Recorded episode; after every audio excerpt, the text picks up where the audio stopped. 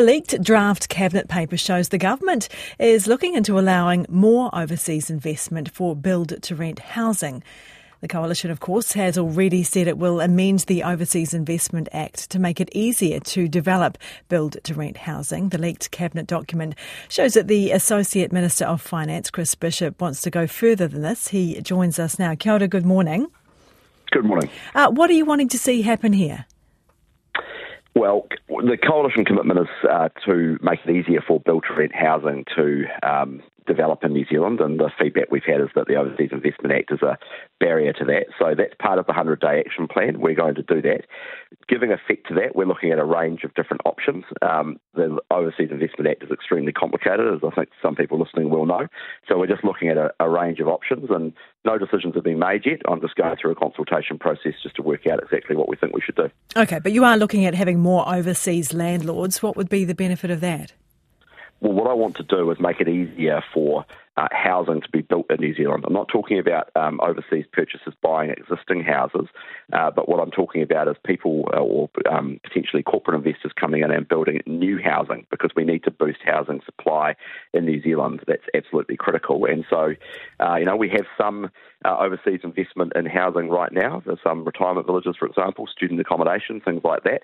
That generally has a pretty easy path through the Overseas Investment Act, but build to rent developments don't have a very easy path. And um, the feedback from the market is there is quite a bit of interest from people who would like to come and do these um, sort of large scale build to rent developments, which are long term leases or long term tenancy arrangements, uh, you know, sort of lifestyle living. Um, very, there's actually already build to rent in New Zealand from, from New Zealand domestic investors, um, and we'd like to see some overseas investment as well. Why would you want to see overseas in- investment? Though I mean, this has been a sticking point um, with your coalition partner. Uh, well, the, the issue of overseas investment into existing housing is something that is protected through the uh, what's called the foreign buyer ban. That's in law. We're not proposing to change that law. So I want to be really clear about that. We are not proposing to change, the foreign buyer ban. This is about how we give effect to new housing that boosts supply. So people who want to come in, invest money in New Zealand, and build houses for New Zealanders. Um, that's what this is about. Doesn't it show though that you can you could just build buy a section and build one house? It's not the large scale development you're talking about.